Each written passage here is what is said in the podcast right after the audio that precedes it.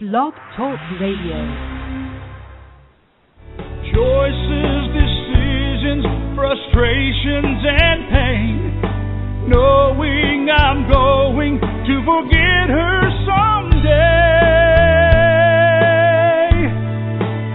While I still can, I'll challenge all my loved ones, every friend, to look inside their hearts and understand that I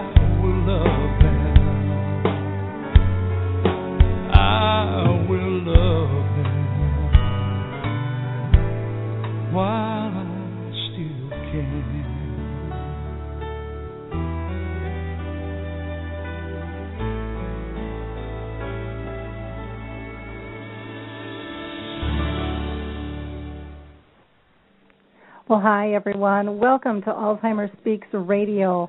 I'm your host, Lori La Bey, founder of Alzheimer's Speaks, which is an advocacy based company providing multiple platforms to shift our dementia care culture from crisis to comfort. At our core, we believe in being collaborative and feel that that's really the only way we're going to win this battle against dementia.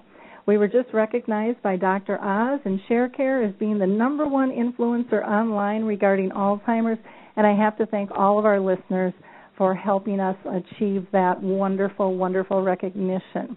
By joining forces and sharing knowledge and really having those everyday conversations about what is life really like with dementia, we can start to break down those barriers and stigma that people with memory loss and their loved ones are living with. We can help those in the trenches take back their lives and live with purpose. Together, we can help both family, people that are living with dementia, and professionals live fulfilled lives together while on this journey. Here at Alzheimer's Speaks, we're all about giving voice to all. And so today I am so honored to have two of the top experts um, in the world with us today. We are really going to raise a lot of awareness, and I hope that you join the conversation because you can do that by uh, utilizing your chat box if you signed in by Facebook, or you can also always call in live to the show at 714 364 4757. Again, that number is 714 364 4757. Our channel expert, Rick Phelps, who has early onset, I'm not sure if he's going to make it uh, on the show today or not. He just got back from his uh, convention for memory people, which was their their first get together in New York. And so, if Rick is able to join us, I will go ahead and pull him in. If uh, if you're not familiar with uh, with memory people, go to Facebook and just uh, plug it in. It's a it's a place where people can talk in live time and talk with people who have dementia, people who are dealing with dementia, both family professionals and advocates. Uh, there isn't any professional advice given.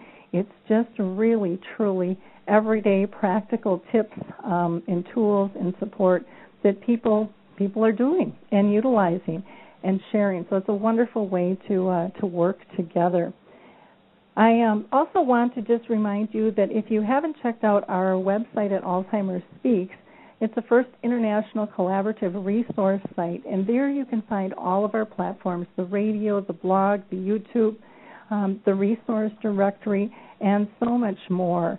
And so, with no further ado, I want to go ahead and introduce our first guest, uh, who is Dr. G. Allen Power.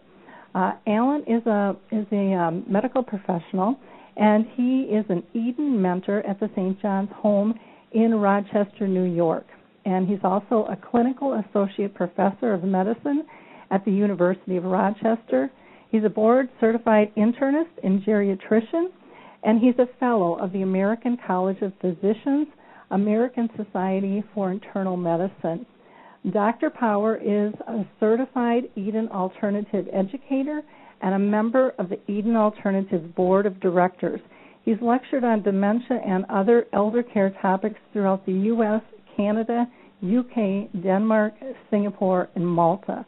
His book, Dementia Beyond Drugs Changing the Culture of Care was released by Health Professionals Press in February of 2010, and it won the 2010 Book of the Year award from the American Journal of, of Nursing. This is a phenomenal book, and if you haven't got your hands on it, you need to go ahead and Google it right now and get this book. It, again, it's called Dementia Beyond Drugs. He's also featured in a couple of DVDs with his uh, good friend, uh, Dr. Richard Taylor, who's been living with dementia for several years, and um, Julian with uh, Brilliant Image Productions. And uh, these DVDs are absolutely fantastic as well. Living with Dementia and 20 Questions, 100 Answers, and Six Perspectives. And um, again, I, I, really would encourage you to go ahead and check those out. Uh, that also won a National Mature Media Merit Award. So thank you so much for joining us today, uh, Dr. Power. How are you doing? Great, Lori. Thanks very much. Well, I really appreciate your time with us. I've got a zillion questions, and I'm sure we'll get some from our audience as well, because your topic, um, dementia beyond drugs, is just um, it's really cutting edge, and people are looking for answers. And I think you you have just done a phenomenal job with your book and your talks, and you know all of the work that you're doing with Eden Alternative, etc. So before we get started, what I'd like to ask you is why did you decide to write the book? What was the need you were seeing? Um, my book really came out of my own personal struggles as much as anything, uh, as much as what I was seeing around me. As a practicing physician for many years, and particularly working in uh, elder care for many years, uh, I have uh, cared for many people living with various types of dementia, and I have, uh, you know, I didn't come from any place of uh, magical enlightenment. I've prescribed many antipsychotic drugs and other medications to try to address people's distress, and uh, I was never particularly happy with the results I was getting, and I was skeptical as to whether we were really uh, doing everything we could to help people who are living with dementia. And uh, as I struggled with that, I tried to uh, verbalize why I didn't like it and why I thought we needed to get away from this. And it was very hard for me to get my words together in, in a nice, coherent fashion. And I tried writing a paper. It almost got published in the biggest geriatric journal in the country. They got down to the last review and then finally said, "Well, it's uh, we just for space reasons we can't print it." And I sent it to a couple of my mentors and said, "You know, what do I do next?" And they they both got back to me and said, "You know, Al, this looks like a book. It doesn't look like a paper. There's a lot here." And uh, so I just started writing, and I didn't really know what I was doing or how I was doing it. I thought when you wrote the book it was because you knew a lot about something, but I think I learned more in writing the book and then in speaking about it for two years than I really knew when I started. Uh, but but I just knew that that there had to be a different way. That what we were doing did not work, and that we just had to break it down and start all over again if we were going to come up with new answers. I think that that's really interesting. Your comment in terms of that you you've learned so much um, with your journey with this book. You know, you start out thinking that you've got a good handle, and there's just so much more that you learn throughout the process. I think our audience would also like to know, um, Al, have you been personally touched with a family member or friend with dementia? I have at various points in my life and various levels of understanding. You know, I, I had uh, grandparents with dementia before I became a doctor, uh, so at that point, I have one level of understanding. Uh, my mother-in-law lived with Alzheimer's while I was working here at St. John's Home, so I had a different level of understanding that is there as well, um, and just lots of uh, uh, more distant relatives and friends whose relatives uh, had lived with dementia too. So um, certainly have been touched by that. Yeah, I, you know, when you say um, with different levels of awareness throughout your life, I think that's so true. And a lot of times caregivers, um, you know, we expect to have all the answers when we when we run across this, and and people like yourself and and like Judy Berry, who will be on next, and myself, who have been in the trenches with this for you know so many years. Myself over thirty. Every day is a learning experience. Um, there there isn't one answer. There is no magic pill. There is no magic formula um, to this. It really is constantly raising awareness and I think just um, refining your skill level in terms of figuring out what some of those those triggers are, not just for the person with dementia, but for ourselves, um, and coming in a in a settled way um, to to deal with it and to learn how to live with it. Let's get into nursing homes. Big issue. You know, they're always being criticized for overuse of antipsychotic medications. Can you explain to people, um, you know, how that came about, and and where you think we need to go um, with this situation? Yeah, absolutely. And I'm going to start for the listeners by saying that I'm going to um, give you a little different kind of talk than maybe you hear from other physicians. I'm going to challenge a lot of the conventional wisdom here, so just fasten your seatbelts. Um, the first thing is that um, we do overuse antipsychotic drugs. These are drugs that were developed in the 50s and 60s for people with schizophrenia, and um, there are newer generations, but they're in the same family, and they've been applied to people living with dementia because often people living with dementia are very distressed or express things that sound bizarre to us, and therefore we kind of uh, conflate the idea of psychosis with with the experience of dementia, and the drugs seem to be the logical conclusion. I'm going to challenge that, I'm sure, as the hour goes on. Um, we do overuse them in nursing homes, but here's the first big secret I want to share with you today, and it is not just a nursing home problem. The reason we're getting all the press right now is because nursing homes have data that can be tracked by the government. We're the only group that can uh, have reported to everybody exactly how many antipsychotics we use.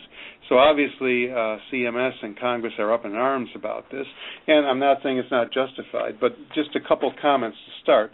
Number one, uh, there are no bad people here. The people that I've worked with in long-term care are some of the finest people in the world, and I wouldn't still be in this business after over 20 years if I didn't truly believe that. Um, I believe it's a systemic problem, and then the bigger thing is that this is not a nursing home perception of dementia. This is a societal perception. And even though there's limited data out there, the studies I've done and what I've been able to read suggest to me that the actual magnitude of inappropriate antipsychotic drug use is higher in the community than it is in nursing homes. But we can't measure that, and the outrage is not there. So I think it's not just changing nursing homes, it's really changing the paradigm that society has about what dementia is and how we support people. I, I so agree with this being a societal issue, and one of the things, as you were talking, was how many times do family and loved ones say, "Give them something, fix this," you yeah. know and so we really are pushing for for this answer for this cure for our old normal you know to to maintain itself yeah and, it reflects and, things and not only mm-hmm. reflects our our kind of stigmatized view of dementia but it re- reflects our larger where society has gone particularly in the US where every other commercial on TV has got a problem here's a pill fast relief you know and so we're looking to uh, chemistry to solve more complex problems than it really can very true, very true. Because there's so much tied into, you know, our attitude and our acceptance on all of this, and and I'm sure some of that you'll be getting into as the conversation moves on. So when it comes to the nursing homes, eh, you know, like you said, it, it isn't just them.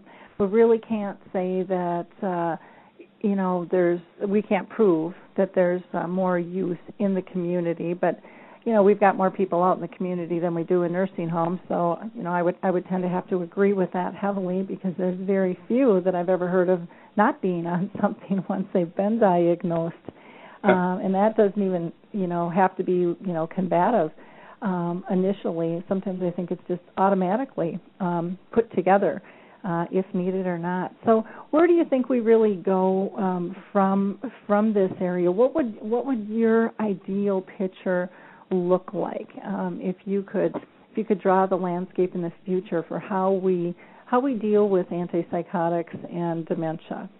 Okay, let me let me start. I'm going to take a few minutes here just to give you some background of how I got to where I am because I think I need to lead people into this a little bit. So I'll talk about where I think we are now, how we're stuck in this uh, this um, particular paradigm, and what I did to turn that around and kind of the effect that that has on your thinking when you do.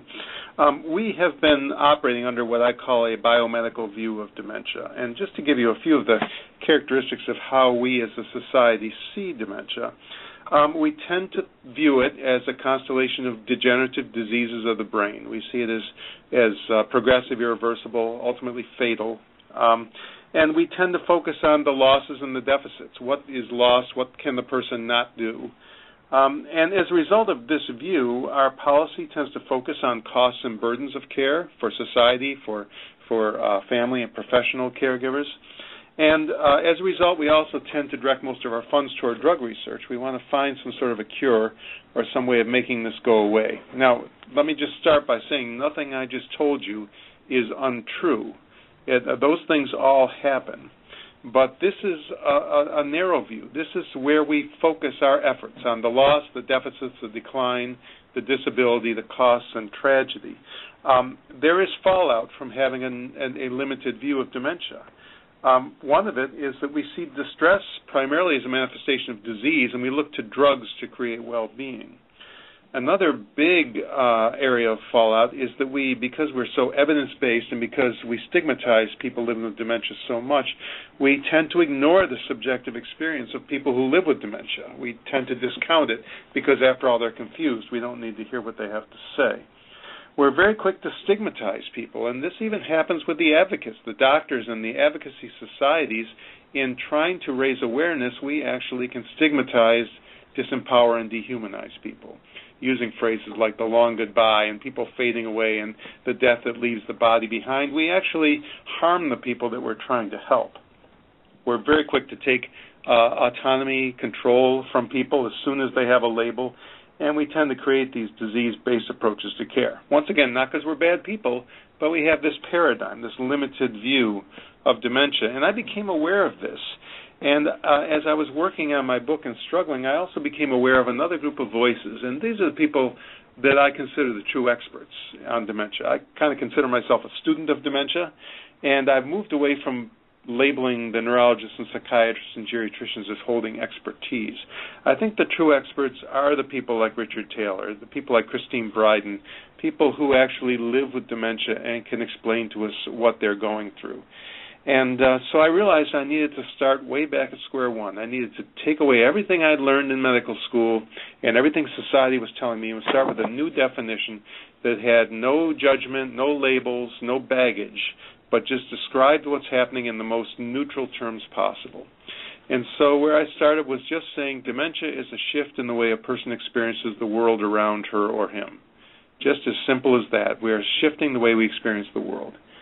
And one reason I like that is because it happens to all of us as we grow, as we uh, change jobs or move from place to place or meet new people, our perspective can change.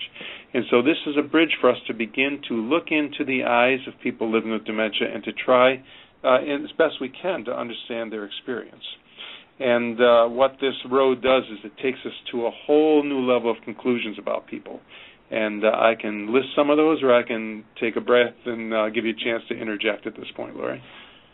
Well, I I love the whole shift in the paradigm and the way that we think, and I think you're so right. We we do live in a world where it's take a pill and look at the negatives and woe is me and you know one of the, one of the things that I really try to do with all of my platforms is to kind of shift caregiving from crisis to comfort because we do view it as a burden um, if we want to admit it or not and we we do do a lot of things out of judgment and guilt, not because we necessarily want to do it or know how to do it. We don't teach people how to live um, as a caregiver. Yet each of us is is born as a as a caregiver. I mean, that's just kind of a a given as soon as we're we're in the womb. That that caring is so innate to us as humans. Um, we just take it for granted, but we seem to put it in a different category when someone gets ill, when it's not in a growth period when you know it's not a baby coming into the world and you know um, growing and um, gaining things. And so I think it's it's very important um, for us to be able to look at things as a whole, to be able to maintain human dignity as we come into this life and as we as we leave it, because we're all going, you know, one way or the other. And and I like what you said about, um, you know, just just looking at things different. You're only gonna you're only gonna find what you look for. And so if we can't change that mindset, um, we don't have any chance at all of changing the heart set, which to me is really the thing that changes our delivery systems. Because a lot of us can know logically um, what to do and why to do it, but we don't feel motivated until it really, you know, hits our soul and resonates with us. So uh, we'd love to hear some of those examples that you have. Um, yeah, I'd be glad. And let me let me just start uh, by once again explaining to the audience out there because I know there are people on this uh, interview that are dealing with the the realities of living with or caring for someone who lives with some form of dementia. Uh, so uh, when I talk about the positives, I'm not here to sugarcoat the experience or suggest that it's not challenging. Uh, to live with dementia or to have someone you love living with dementia.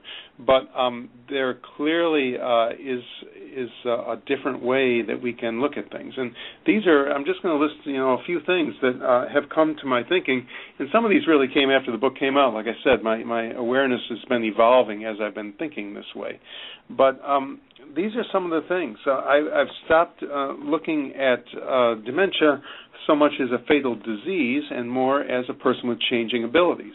Uh, and uh, Richard Taylor has said, I'm not dying of a fatal disease, I'm living with a chronic disability. Well, that really opens your landscape because when you think of dementia as fatal disease, then your all of your efforts are at how can we get people to live longer, how can we slow the decline. But we know from disabilities that when people live with disabilities, we are trying to help them grow, develop, be educated, find meaningful work, and that changes your landscape of what's possible um, it's it's helped me to listen to the voices of the people that can explain how they feel, and the disability model has lead, led me to think about the idea of ramps. and And I'll just quickly explain that what I like to tell people to help them understand is that if you have a tragic accident and become paralyzed from the waist down and can no longer walk, and you're in a wheelchair and come to a building with stairs, uh, what we've done as a society is we've created ramps so people can continue to succeed in our world. The problem with dementia is we're not building ramps. We're putting people in living environments, care environments based around our view of the world and our operational needs and squeezing them in and then if they don't uh, if they don't manage, we say they have a behavior problem and we give them these powerful medications. Imagine a guy in a wheelchair at the bottom of a set of stairs with no ramp, wondering what to do, and imagine a doctor and a nurse coming up and saying, "Well, we walk up the steps, so we want you to walk up too," and lifting him out of the chair and throwing him forward and of course he's going to fall on the ground because his legs don't work anymore. And if he's upset with us for doing that, it would be funny to say, well, he's got a behavior problem. Let's give him a little Seroquel and see if we can calm him down. It sounds funny, but we do that every day in all living environments with people with dementia. And so we have to understand what people need whose experience is changing to continue to engage meaningfully and succeed and to create that as best we can that is a path to growth. And we don't think about growth and new learning with dementia, but people learn new things all the time with dementia, and we have to cultivate that and not ignore it. And I think something you referred to, Lori, is uh, what uh, Jim Mann from Vancouver, a gentleman living with Alzheimer's, an advocate, calls the new normal. It's the end of trying to change people back into who they were and trying to um, um, optimize who you are today instead of just ignoring that person because they aren't the person they were 10 years ago saying you know what is our what do we have today and how do we make the most of every day and it really uh, is a directive to go deeper than just uh, answering distress or, or stopping medications. But what are those universal human needs? What are those attributes of well-being that we need to fulfill to give somebody a full life? And and to me, and we'll talk a little bit more as we go on about well-being. To me, that is the secret. It's not reducing drugs. It's not reducing distress. The real first step is creating well being for people whose well being may be challenged by their illness and by the care system. I'll stop there again for a moment and let you jump in. I, I love I, I love just the visual of the ramps in the story because what a simple way to hit home. And um, we are we're trying to force you know uh, square pegs into a round hole, and it, it doesn't it doesn't work anymore. And and none of us i mean we're always constantly changing. And um you know we really need to be so much more accepting and focus on people's abilities and enhancing those um, to enrich all of our lives. Because the more we focus on the negative um you know i just find you just kind of go down the rabbit hole and you lose hope and and the fear is created. Um but for me on my journey with my mom over these years you know, I've really been able to, and, and it didn't happen overnight, but I've really been able to just grow and look at things differently. Um, and and it's just been a beautiful thing and it's it's freed me so much as a person who cares from from this big really burden of trying to have to fix something that I can't. And once yeah. you are able to release that, oh my god, you can uh, you can just be a better person because you can you you will allow yourself to be able to actually focus on your relationship. And I think so many times, you know, we just focus on those tasks and every one of those tasks there's a, there's an emotion tied to it if we want to admit it or not. And so even when we think that we're being really person centered and caring for somebody, if you go and ask a caregiver what do you have to do, they'll rattle off the list and you can see just from their nonverbals how they feel about it. And yeah. It okay. Really so let me let me just give uh, your listeners uh, one little trick that we can start with here. Um, I've been fairly traditional in my use of language just to kind of get everybody on the same page, and now I'm going to start pushing the language and pushing the way we look at things a little bit further. And um, so uh, one of the one of the big language changes that I've used, and you'll hear Judy using it too. Judy's also on the 20 questions video, and uh, also with her experience with her mother has a lot of great wisdom to share. Um, but this is a term that I first learned from Christine Bryden. Christine Bryden was diagnosed with dementia at age 49 in Australia, has lived with it now for about 18 years, I think, and still speaking and writing about her experiences. And uh, 10 years into her life with dementia, she came up with this term, or maybe she's not the first, but I read it first, and to me it's still the best definition of this term I've ever heard and it's what she calls care partners or a care partnership. And I'm going to paraphrase what Christine says in her book, Dancing with Dementia. And uh, I think this is really critical. What, what Christine says, I'm speaking in her voice, is adopting a sole identity as our caregiver highlights our illness and strips both of us of other identities. We have become caregiver and sufferer in a relationship of codependence. In that relationship, you may soon feel overwhelmed by the multitude of tasks of planning and preparing for two, of organizing for two, of covering our deficits and grieving our losses, rather than looking for what remains. You can soon become sad, depressed, and in despair. At the same time, if we adopt the sole identity as a sufferer of our illness, we learn helplessness. We lose more function and suffer an excess disability. This will only add to your burdens as a caregiver and exacerbate the problem for both of us we need to move beyond labeling ourselves as caregiver and sufferer towards a relationship of a care partnership where we accept, adapt, and collaborate on the journey of dementia. In this care partnership, the person with dementia is at the center of the relationship, not alone as an object or merely a recipient of care, but instead we become an active partner in a circle of care. And so I invite people to start to think of their relationship with the person they care for as maybe somebody they care with and to start to challenge uh, exactly what we do. Um, and just a quick story, uh, and I'm sure you're going to have some comments on this, Lori, but a quick story, um, because I think sometimes people still question, well, is the stigma really that bad? Do we really disempower people? How fast does it happen? I mean, obviously, a person who doesn't know where she is shouldn't be driving a car from Minneapolis to Chicago, but let me tell you a story I've been telling recently about a gentleman on the West Coast, and he wrote a book with a couple friends of mine where they interviewed him about his ability to live positively with Alzheimer's. And I want to tell you the story of his diagnosis. Uh, he did not have obvious symptoms, obvious to others. He decided that he was having trouble thinking in certain ways, and he went to the doctor and said, I'm having trouble doing this and this, and I'm concerned about Alzheimer's. Please test me. Well, the doctor put them through the full battery of tests, and a few weeks later they got back together with the results. And the doctor unfortunately said, "You know what, Ed? You've got some definite um, deficits here, and I think, as best I can tell, you probably have the beginnings of what we call Alzheimer's disease." Well, this gentleman named Ed Voris was very distressed, as you can imagine, and he took himself, drove himself right to his local support organization, and walked in the door and said to the person at the desk, Hi, I'm Ed Voris. I was just diagnosed by my doctors having early onset Alzheimer's or early stage Alzheimer's uh, disease, and I'm here for some resources and some support. And the person at the desk said to him, "I can't talk to you. Come back when you're with a family member." So that is how fast it happens. That's how fast the word takes away your ability to be seen as a functioning human being with agency and rights and uh, responsibilities. And I'll leave you with that and see what you have to say about that.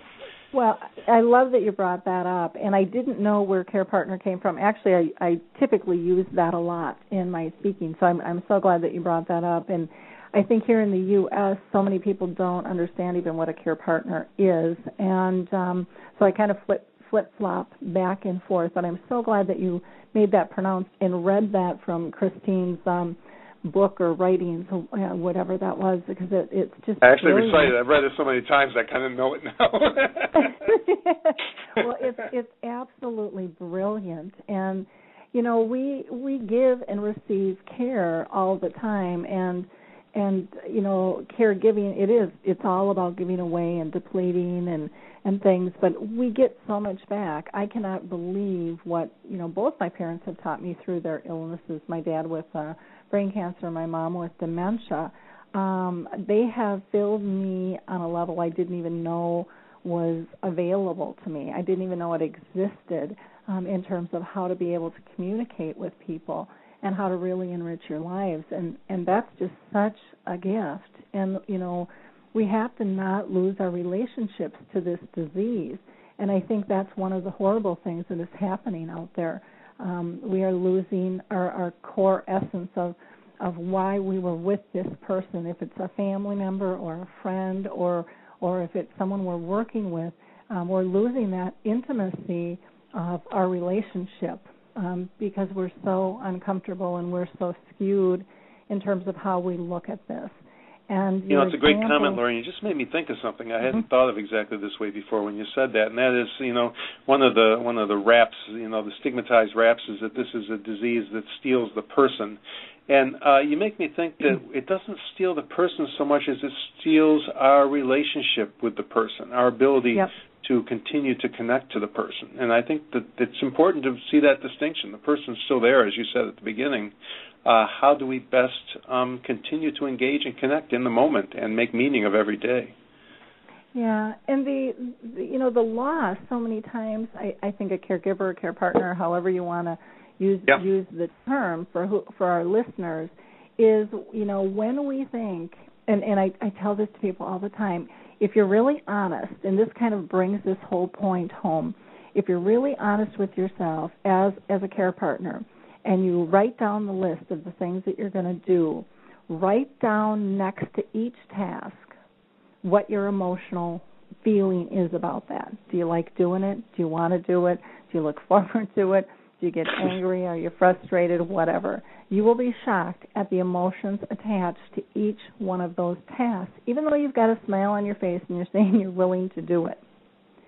And it's our emotions that sidetrack us and take us away from being person centered because even though we are doing all these tasks for somebody else, emotionally it is all inside it is all about us And what, what is funny about this whole uh, several points you made in this conversation is that um, I uh, ducked out of a leadership meeting here at St. John's to get to the phone interview, and we had somebody from our local EAP program talking about stress management and talking about the thinking, feeling, behaving dimensions of the brain and uh, how we deal with stress and what happens when we don't deal with stress and and you're just reflecting so many things that we were just talking about right here in the workplace just uh, about an hour ago.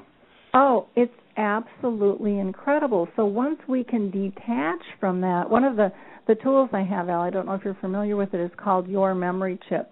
But it gets people to focus on not the task, but on three things when they're engaging with someone with with dementia. And that is, are they safe? Are they happy? Are they pain free? Because when we focus on those three simple things, we no longer get frustrated when somebody doesn't know the answer or someone's repeated something, you know, 45 times in 10 minutes because they're safe, they're happy, they're pain free. It teaches us to let go of what's Yeah. no longer important, um, and we we stop trying to fit kind of that that square peg into the round hole, and Yeah. it makes us much less judgmental. Now I'm going to grab a caller here if you don't mind. Yeah, yeah. While you're doing that, I just uh, my friend Jane Verity, uh, who founded Spark of Life in Australia, a great program uh, and approach to people living with dementia, says uh, when all else fails, ask yourself, does it really matter? and if it Yep. doesn't, everything's right and nothing's wrong. Yeah, and it's amazing how much doesn't really matter when you really focus on your relationship and and just enhancing that. So let me pull this caller in. We've got a caller from uh, last four digits are 2484. You're live on the air. If you wouldn't mind stating your name and your question or your comment, please. Hi, Lori. My name's Michelle Socio. How are you? Hi, Michelle. Thanks for calling in. Do you have a question for for Dr. Power? I, I do because this subject is very near and dear to my heart. Um, my mom has had Alzheimer's for 14 years. The first six years she lived with me and was misdiagnosed as bipolar. Um, in 2005, she went to the emergency room, and as soon as we mentioned bipolar disorder, she was immediately put in the psych ward and drugged for 19 days. Um, after 19 days of being drugged and hallucinating and whatever, uh, they diagnosed her with Alzheimer's disease. And from there, my mother, as a care partner, as you said, decided she wanted to, after the rehab, stay in the facility. I had the opposite problem. We were fighting the drugs, and it was an Eden alternative uh, facility. And all they did was drug and drug and drug my mother. And it took a lot of, you know, we had to take her out of there, and we moved her, and that's devastating to uh, an Alzheimer's patient, as you know. Um, and how do we get the word out uh, so this doesn't happen to other patients? Yeah, it's a great it's a great point, and I guess I can make a couple of points about it. First of all, um, this is our paradigm. Our paradigm is when we see distress. Uh, once again, we don't like to see people distressed. Sometimes families are distressed. Sometimes the professional care partners are distressed. And our paradigm is, boy, we got to do something about this. And what's the best pill we can do? And and um, uh, it's really just breaking this thing and saying this person is is what they're suffering is a lack of well-being. How do we fill those domains of well-being? And um, uh, this is um, when I came out with this book. It was very much a voice in the wilderness. People weren't thinking this way. It's starting to change, but it's a big world out there, and uh, and it takes a lot of voices to start to change the dialogue, and that's why uh, venues like uh, Lori's uh, show here are so important because it gets the dialogue going. And I'll say, as a longtime um, uh, uh, member of the Eden Alternative Organization, part of the reason I did this was because uh, even Eden homes do struggle with this because everybody has the same sort of societal pressure that this is the way we see dementia and this is how we respond to it. And uh, what I did in my book was really to take those those core principles that founded the Eden Alternative and other culture change organizations and say, okay, let's take this and let's take dementia and we got to take these principles and we got to take them deeper because the simple transformation that a lot of homes are doing doesn't still get to a large swath of our population uh, we got to take these farther, and we got to challenge even more than we have. And it's a it's a tough journey. So I appreciate that you've been through it. I appreciate your advocacy um, because uh, it is uh, it's something where we've all got to, uh, as my friend Richard says, stand up and speak out. Richard has has gr- great advice. Um, uh, go ahead, Michelle. No, I was just saying thank you. Okay, thank wonderful. You, well, thanks thanks for calling in. Appreciate it. Bye now. Um, um, yeah, that's an excellent question, and I think a great point that you you brought up that that even you know a, um, a company like the Eden Alternative, which is just so leaps and bounds against so much of what's going on, still struggles. You know, there isn't there isn't a perfection out there in terms of this disease and, and shifting our dementia care culture because every staff person, every family member, every individual with dementia is constantly changing. And yeah. that all of those factors come into play in terms of how we handle things and how we react to things. And I think sometimes we forget that um, with the multiples of of variables that we're dealing with in every single situation. It's massive as uh, as long as we mentioned Eden Alternative too, one of the things that I am doing to help get the word out through the Eden Alternative organization, although it's not just for Eden Homes, anybody can can do this, is I've developed a two-day course uh, which is based on my book, and we're going around uh, teaching this. I'm teaching it myself, and I'm training other Eden educators to deliver the course. And uh, actually, it was just last week in Nashville. We got a uh, large grant from CMS. You know, they when they get fines from nursing homes for not being up to standards, they put this money in a pool, and you can use this pool for grants. And so we got a large grant uh, for the state of Tennessee to deliver my course to at least two staff members from every single nursing home in the state. Uh, they're paying for two people, and other people can attend as well. And we also got people from six or seven or eight other states coming in Nashville last week too. And so we're going to be doing this three or four times around the state of Tennessee, and we're hoping that uh, other states will pick it up. I mentioned before we got on air that uh, I'm teaching this course in Australia uh, next May. I'm teaching it in Nova Scotia uh, next spring as well. Uh, so we're trying to get the word out, and, and what this does is it goes beyond the philosophical stuff that you and I are talking about in an hour, and really gets into a lot of the practical hands-on tips. So, for instance, um, I loved your three points for caring with somebody. Uh, I have three points for personal care that I share not only with staff members but also family care partners, and that is the word C, S-E-E. The S stands for slow down uh, because usually we're going on our schedule and not the schedule the person can manage. Uh, the first E stands for empower, and that is have the person retain choice, control, direction, acceptance throughout any care activity. And the second E stands for engage. It is not just doing a task on the body, it's talking to the person, it's developing relationships, sharing stories, um, creating that kind of uh, positive interaction that uh, helps the person to appreciate that there's really care being given, not just a task on a body. Yeah, and that they and that they still belong and have purpose, and that they can um, yes. still interact and engage with us. I mean, we I think sometimes we just think it's so one-sided, and yeah. um, you know, it's it's kind of amazing, you know, uh, for me. And like I said, I've been on this journey a long time, 30 years with my mom, and you know, she's been in a nursing home for 11. She's been in her end stages for four, and you know, communication is is close to nothing at this point um, compared to what it used to be but yeah. she communicates with me on a whole different level. She's taught me to look for different right, things. It's there. It's different, but it's there. And you know, I, exactly. I try to remind people that the things we label as difficult, if someone actually pushes you away or strikes out at you, they're actually exercising choice. They're expressing their opinion in a way that they can because they can't express it the other way or they can't control what's happening. And so we have to reframe our view of them as exercising choice. If I can just jump in before the time gets too short and just run through when I say well-being. Uh, well-being can be defined 10 million different ways, and this is not the only way, but I use what we call seven domains of well-being that we came up with through Eden, and they are identity, growth, autonomy, security, connectedness, meaning, and joy. And what I do, um, one of the things I teach that kind of goes backwards from, you know, how do you take drugs away or how do you respond or react to somebody's uh, distress or behavior, is to say, turn your back on all that and look at these seven domains as seven glasses, which have all been emptied somewhat because of the illness, because of the care approach, identity, connectedness, growth, meaning, autonomy, security, joy, and start filling those glasses. Start figuring out what you need to do. And when you do that, the person gets better, the distress gets better, even without necessarily attacking the distress head on and without using medication. And the other point that you touched on is that it's um, because you talked about how people kind of rush through things and how the task becomes more important than the person. Um, a lot of that comes from the way, uh, particularly in professional care settings, the way our operations push people in that direction.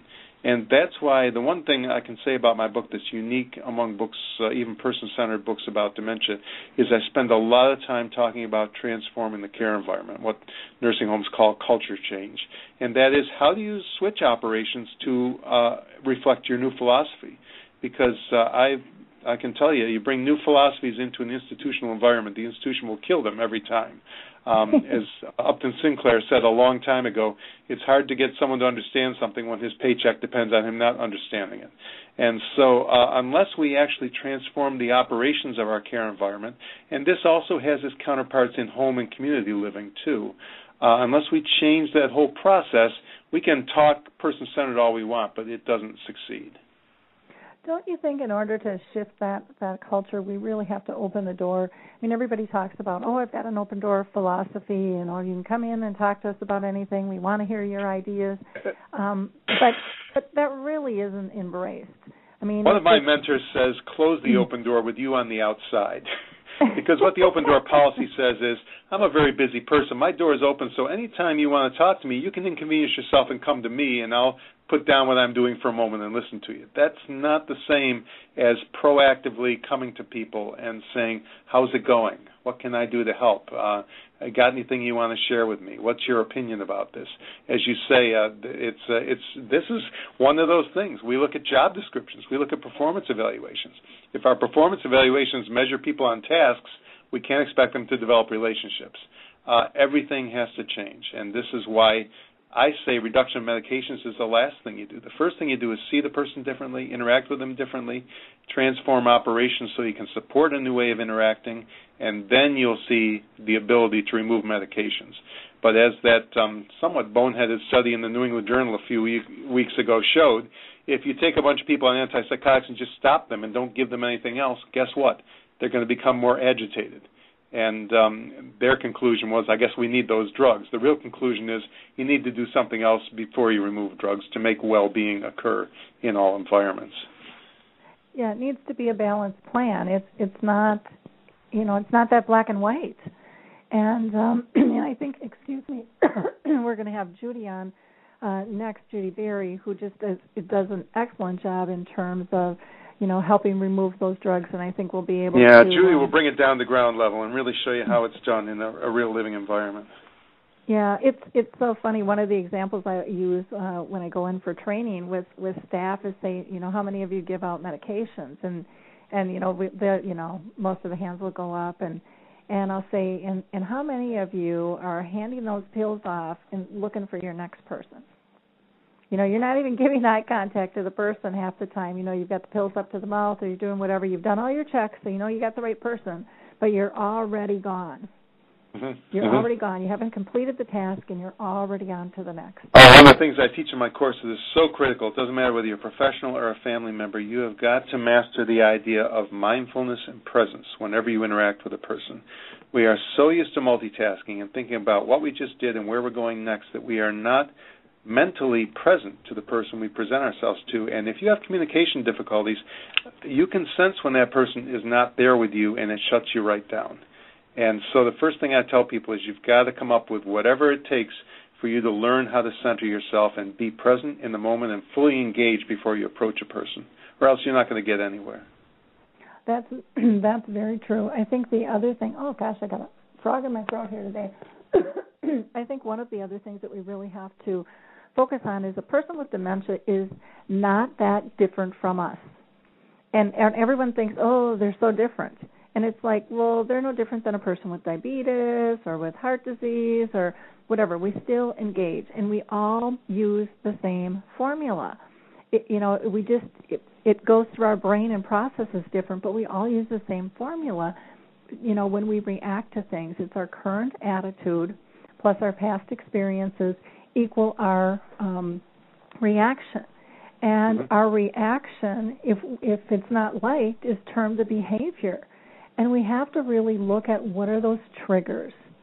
And yeah. um, I think that's why uh, that's why I wrote this definition that really really brings about our similarities, not our differences. I agree with you 100%.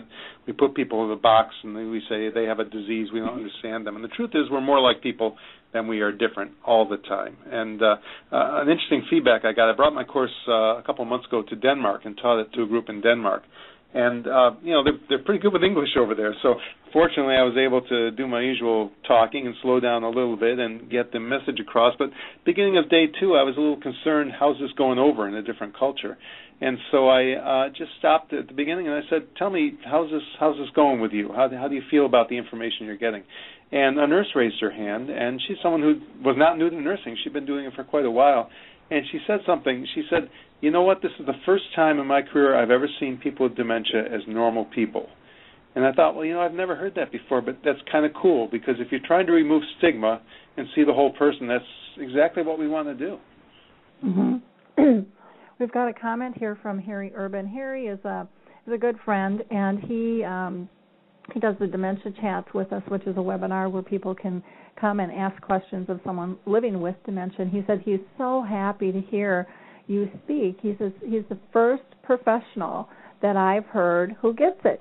And we're we're all fighting for these things. So he just really thanks you. And then um I got to tell you, there's somebody... nothing more validating for me than to get a compliment from a person who has lived with dementia. You know, when I first met Richard Taylor, we were speaking in Singapore, and um I he came to my talk and I really wanted to know what he thought. You know, that when the other doctor said that was a great talk, that's nice. But when a person with dementia says it, then you know you've made a connection that, that maybe others haven't made. Yep, and others are agreeing with him as well. We also have a comment uh, from a, looks like Aruba. Um, there's a tendency to respond to a caregiver's stress through medication um, of the person with Alzheimer's. It seems that we use the medications as a cure. This is a brilliant point. A cure the caregiver or the care partner's. Oh yeah, who in we treating? Huh?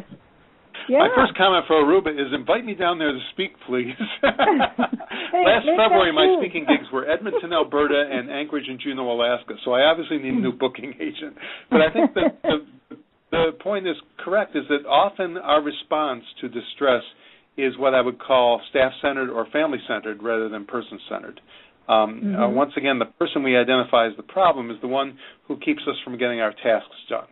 And so what we're doing is treating our ability to then go ahead and do our tasks rather than giving the person the well-being they need. And that's exactly I, I, I appreciate that point. That's exactly why I focus on well-being, not on the distress. The distress is only a symptom, and to treat that is like treating pneumonia with cough syrup. You're treating the symptom Mhm. and not the real problem.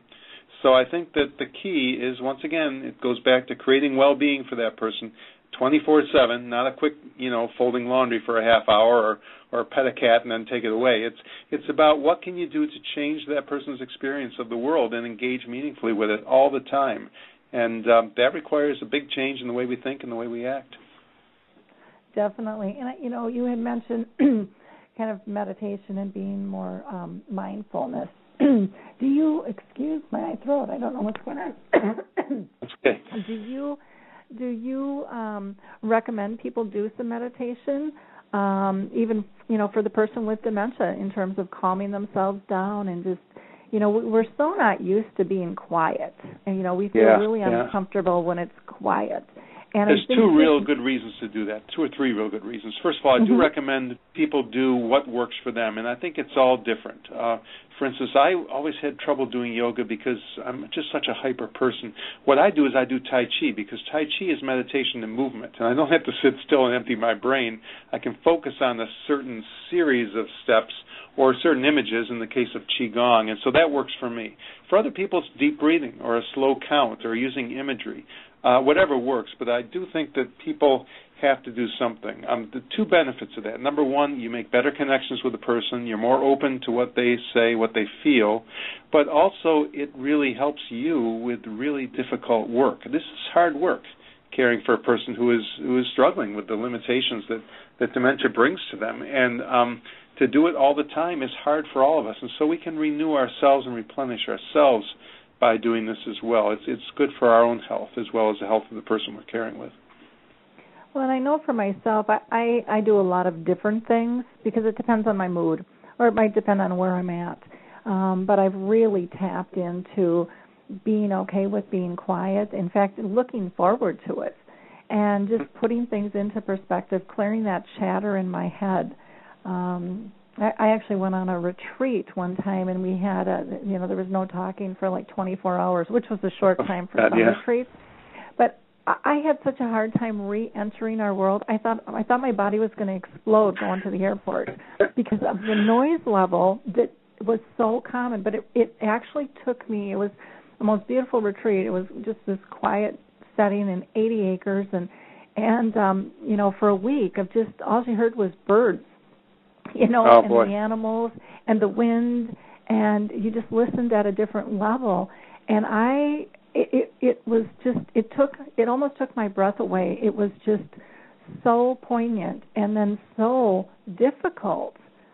You know, to have all this overstimulation, which is a lot of what we talk, you know, people with dementia Yeah. are are dealing with, and it was so difficult to live within that world. I, I thought I was going to burst, and it, it literally it took me like two weeks to be able to go, okay, I can get used to this again. I can I can imagine that brings up two points I'd like to make. The first one is that the other value of this mindfulness with people is that sometimes what people need when they're distressed is not to do something. Everybody says, "Oh, what's the checklist of activities? What can I do with them?"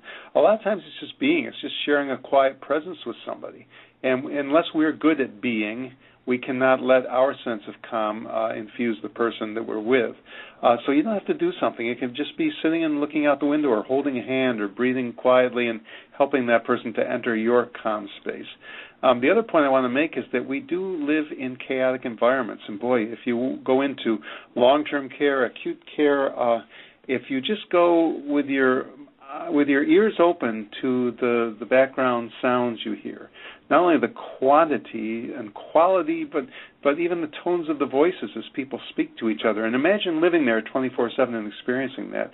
It is uh, the the acoustic environment is huge for people living with dementia, and I would even go as far as to say it's huge for the rest of us. And I call people with dementia canaries in the mine because if they're reacting to a negative, chaotic environment, chances are it's working on us too. It's working on our blood pressure, our stress levels, our ability to tolerate, uh, you know, uh, work and burdens, and um, we should let that distress be a reminder to all of us that we need to heal the environment we're in for everybody. Very true. Very, very true.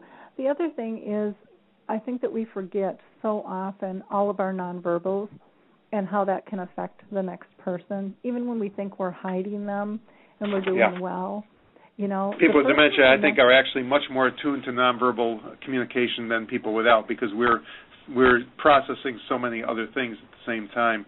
When you have trouble communicating, you are very attuned to that. And I think once again, when we try to approach somebody who's distressed and, and it doesn't get better or gets worse, it's usually because we're carrying something with us that they're reading louder than our words are getting to them. Exactly. Well, it's kind of like with someone who's blind or deaf. You know, they make up in other areas. Um, exactly. I've used had, that metaphor myself. Yeah, you had mentioned, you know, about it's okay to be quiet, and and Harry Urban. Has just I, I just love him to death because he he comes up with the most poignant things, and I'll never forget him saying, you know what, I liked sitting in my garden before I got dementia, smelling the flowers, taking in the colors, listening to the wind blow. I still like it now. I don't have to be busy all the time. You know, and I think so many times we think they have to be busy because then we're doing something. We're trying to still fix it. And it's really not broken. It just needs adjustment. Yeah, you know, I, I encourage anybody to contact me. I usually have my website up there or my my email up there for viewing. You can certainly share it, and I'd love to hear more from Harry because he sounds like another person I could learn a lot from. I think uh, it reminds me. I heard about a neurologist in California. I don't know his name, but he sees people regularly living with dementia for their periodic visits, and he does his usual litany of review of symptoms and how are you doing and what are you having trouble with. But he always asks one question. He always says to people, "What can you do better now than you could before you had dementia?" And he's apparently he almost always gets a positive answer from somebody when he asks that question. Mhm. Well, and I think what Harry talked about is one of those things the appreciation of the moment, noticing the little things that most of us filter out because we're focused on other things or we're multitasking. It's that presence that you know, we pay money for mindfulness classes and yoga and tai chi. People with dementia can just snap their fingers and they're there. I mean, we can learn a lot from people about presence. Oh, very, very much so. Well, and the other thing is, how many times do you sit with a loved one and watch a movie or have dinner or you know, whatever it is, and not a word is said. And it's just being together that brings you that level of comfort and serenity and safety. And, you know, what more is there than that? I mean, that's yeah. such a huge piece at our core of what we all want, and and we're forgetting that. And we mm-hmm. really, we, we really need to I, I don't know. In my mind, I think we've made this so complicated, and it really is very simple if we just go back to the basics. Um, yeah. Oh, another Richard Taylor. Uh, Richard mm-hmm. is so uh, so great at this, and he he complains a lot about reminiscence, where people come and kind of quiz family members about, do you know who this is? Do you remember this or that? Because I think for us that kind of convinces us the person's still there if they can remember certain things, but the person is always there whether they remember or not. And what Richard says is, my primary struggle is to find meaning in today. And when he goes to nursing homes and visits people with dementia, he says to them, Why did you get out of bed this morning? What was it that made you want to get up and engage in today? And I think if we put our focus on creating that meaning in today, um, and then when it comes to reminiscence, um, instead of quizzing people, what I suggest people do is talk like a sports reporter. Sports reporters never ask questions. They always make a statement like, uh, "Oh boy, coach, that was a pretty tough game out there," and then they stick the mic in the person's face. But what you can do when someone has trouble remembering is instead of our typical conversations where we ask, "What did you do this weekend? Where did you go?" we can just make observations and give the person space to fill in as they're able, rather than putting them on the spot with lots of fact finding and uh, it's a different way to converse, but it's engaging more in the moment, and it's more everything's right. The person doesn't have to remember exactly the way you do. I tell people you don't have to have dementia to remember something different. You only have to be married because it happens all the time. That's not the way it happened, you know. And, and rather than focusing on the facts, uh, focus on on the presence, the feelings, and the meaning in today, and uh, create the best today you can. Yeah, learn to to play in their playground. It's it's such a gift. It's such a gift to be present, and I I really truly think, and I know that there's a lot of negativity wrapped around Alzheimer's and dementia, but I, I really truly believe this disease is here to teach us new ways and to really yeah. enhance our lives in terms of how we communicate. The care partnership. No, it teaches us how to live too. It really oh, does. so much so so much. Well, I can't believe that our time has flown by.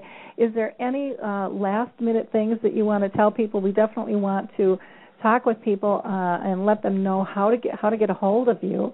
And we uh, um, highly recommend the book Dementia Beyond Drugs: Changing the Culture of Care. It's absolutely phenomenal, and you will not be disappointed with this book.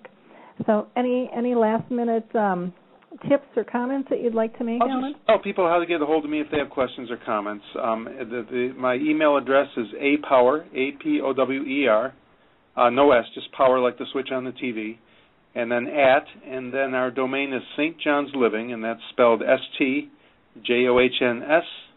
L-I-V-I-N-G with no punctuation or spaces and it's .org, apower at stjohnsliving.org. I have a website, alpower.net. Uh, I also have a blog uh, with Eden founder Bill Thomas. The blog site is at changingaging.org. That's tricky because there's all those G's in there, changing aging. But um, I, I post things. I'm actually typing one up now. Um, about antipsychotics again, which will probably go up later today. Um, my last thing is just that you know, thank you all for for what you do, all the care that you give, and just remember, um, uh, just remember, I guess the dedication I put in my book. I dedicated my book to the people I consider my greatest teachers, and those are the people I've known and cared for who live with dementia. I think if we, instead of just looking pe- at people with dementia as charity cases, but as people who are still there, still engaging with us uh, part of our lives, teaching us every day, um, it can open up a whole new world. And it's not always easy, and it's often sad, but um, that's life, and uh, that's all of life. And so I just want to uh, thank everybody for all you do, and uh, keep it up. Well, great. Thank you so much for your time. And um, again, I want to remind people of your uh, your tip of uh, C, slow down, empower, and engage. I think that that's just uh, so great, and that's just one of many, many things um, that Al has shared with us today. So, again, thank you so much for your time, and have a have a brilliant day. It's a pleasure. Thanks, Lori. Bye now. I'm going to go ahead and introduce our next guest here, and you will not be in. Uh, disappointed with her at all. Judy Berry is the founder of Lakeview Ranch, uh, a model of specialized dementia care, and she's the founder and CEO of Lakeview Ranch Inc. and Lakeview Ranch Healthcare. She's the executive director of the Dementia Care Foundation and a dementia care consultant. Uh, Judy is a great friend of mine, and I she's just one of those people who is a mentor, she has um, really lived and breathed uh, this journey on a personal level and has made it her mission in life uh, to really restore dignity to the lives of those living with dementia and also their care partners. Uh, because I think digni- dignity can be lost at both levels. She teaches professionals and family uh, care carers how to communicate effectively validating feelings, and meeting emotional and spiritual needs in addition to the physical needs of, of the person with dementia.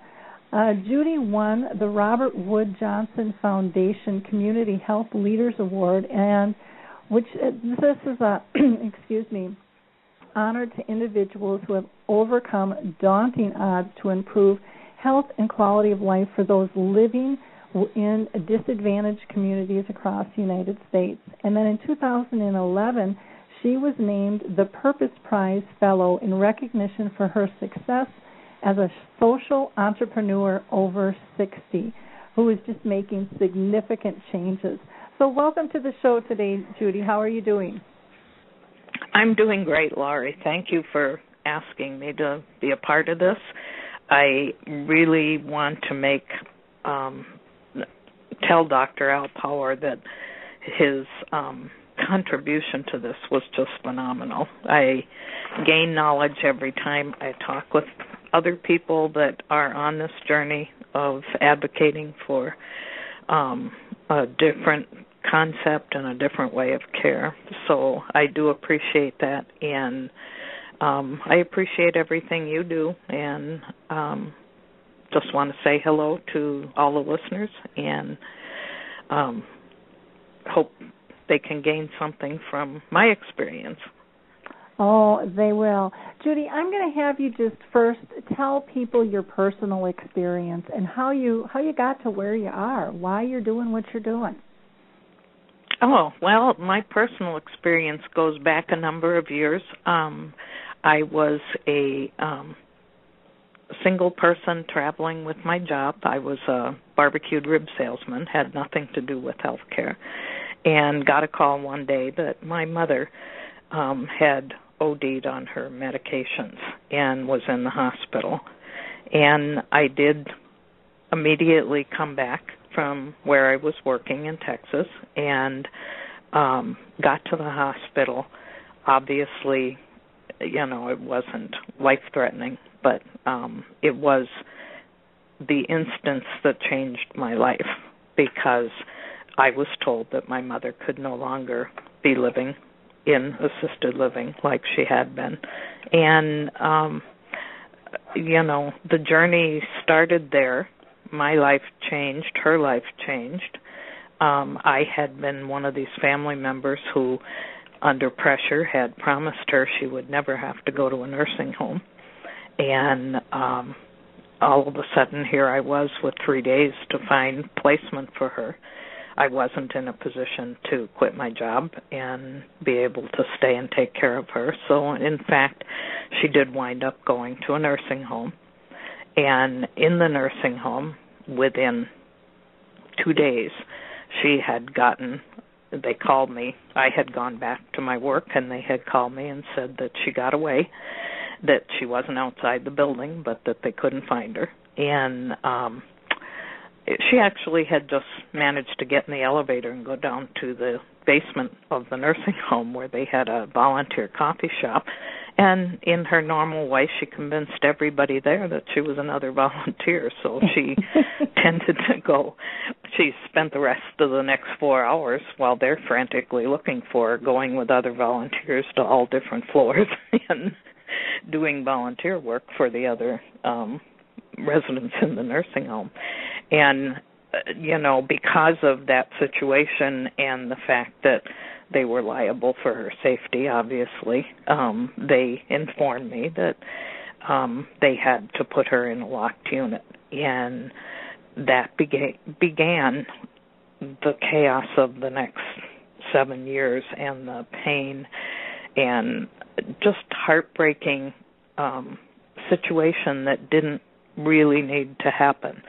She was put in a locked unit, a small hallway with uh rooms, you know, a few rooms on either side and told that she wasn't going to ever leave there, that this was her home now.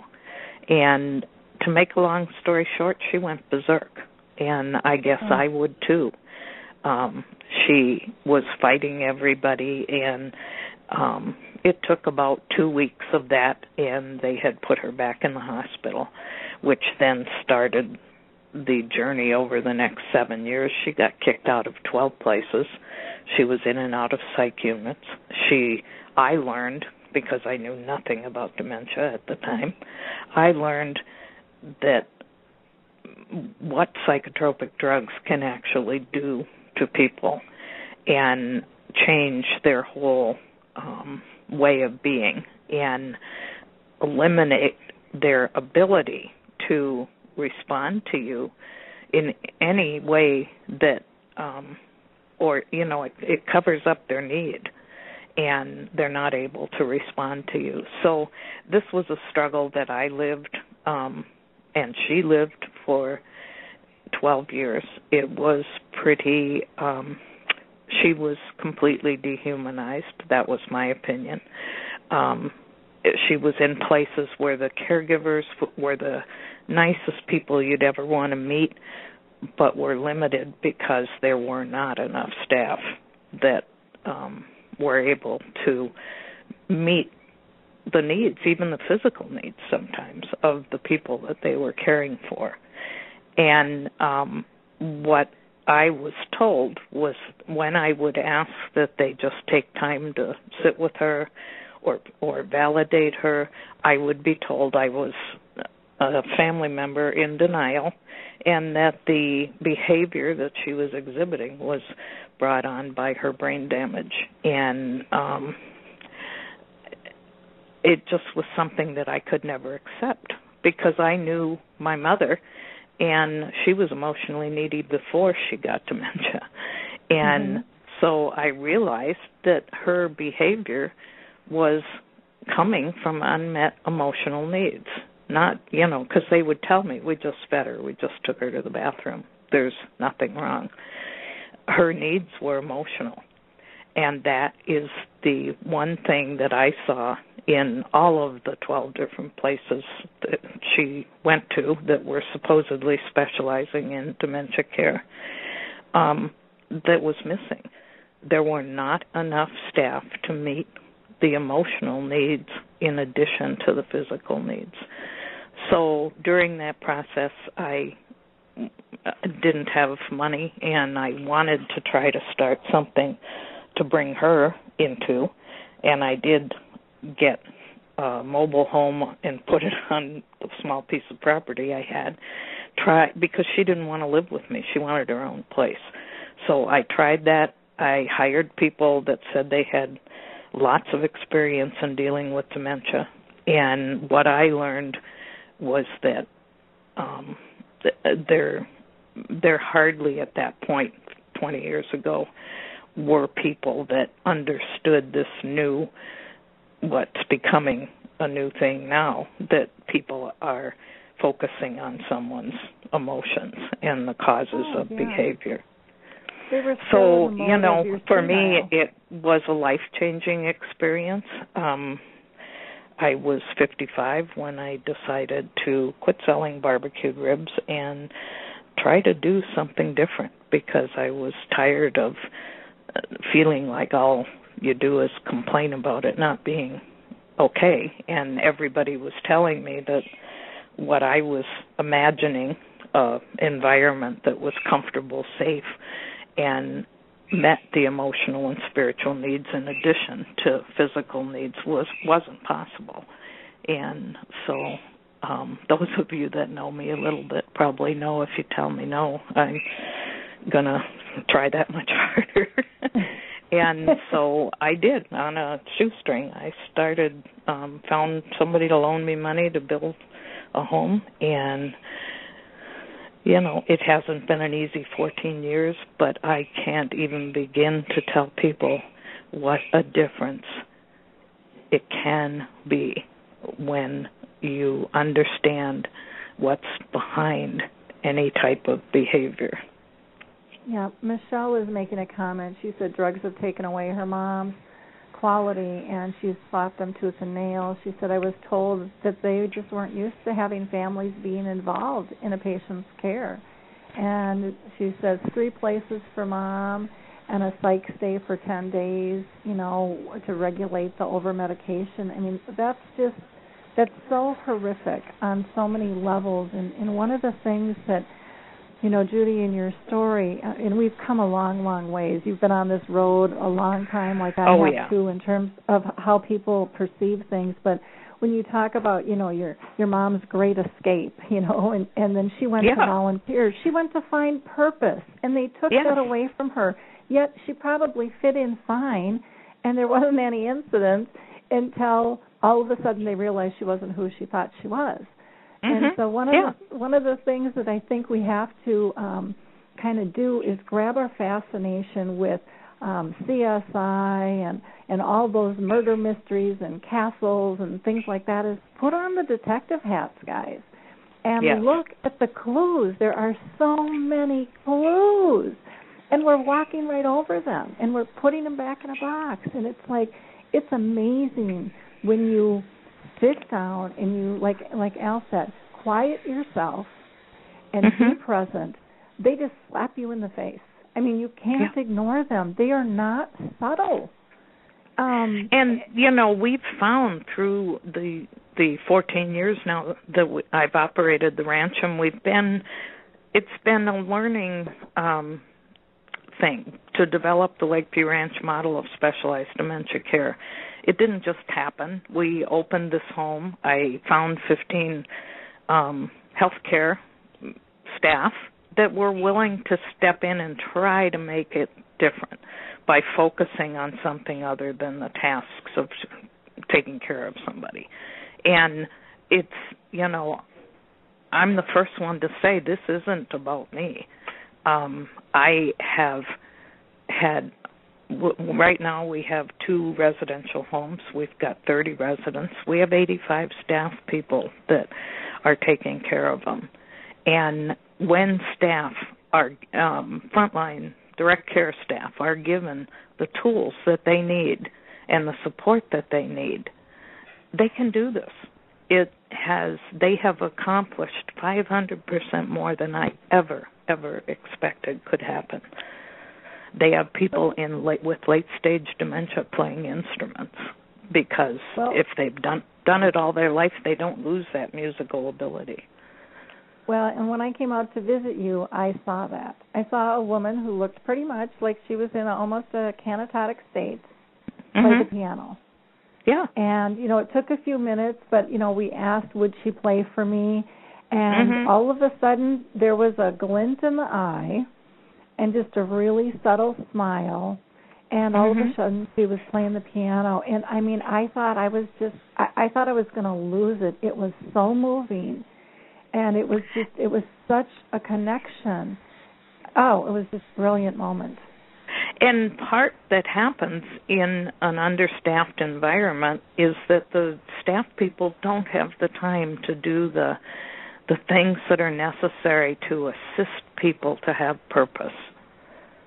You know, um they need that and they become because of the perceptions you know, I guess one of the major barriers that I've seen during this process of 14 years in developing this model has been that we have to spend an inordinate amount of time um, debunking the myths that even staff people come in with that that person in later stage disease is no longer there.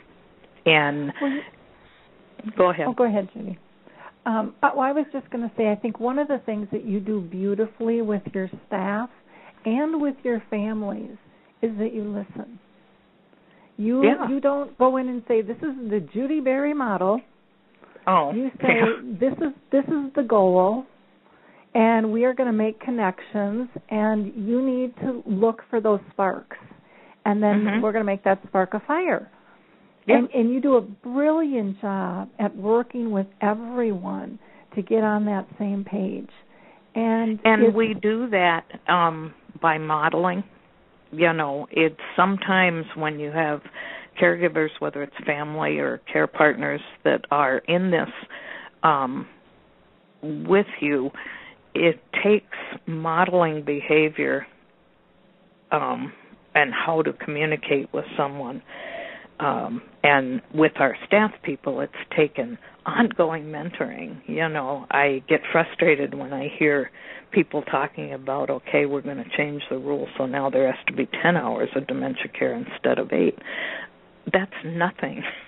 and the piece that appears to be missing as I've gone to other places and talked, I speak around trained staff at other places, is they don't have this support necessary for them to actually spend that kind of time with each resident. And mm-hmm. as people progress with dementia, they they're still there, the same human being they have always been, and they're losing their ability to communicate it.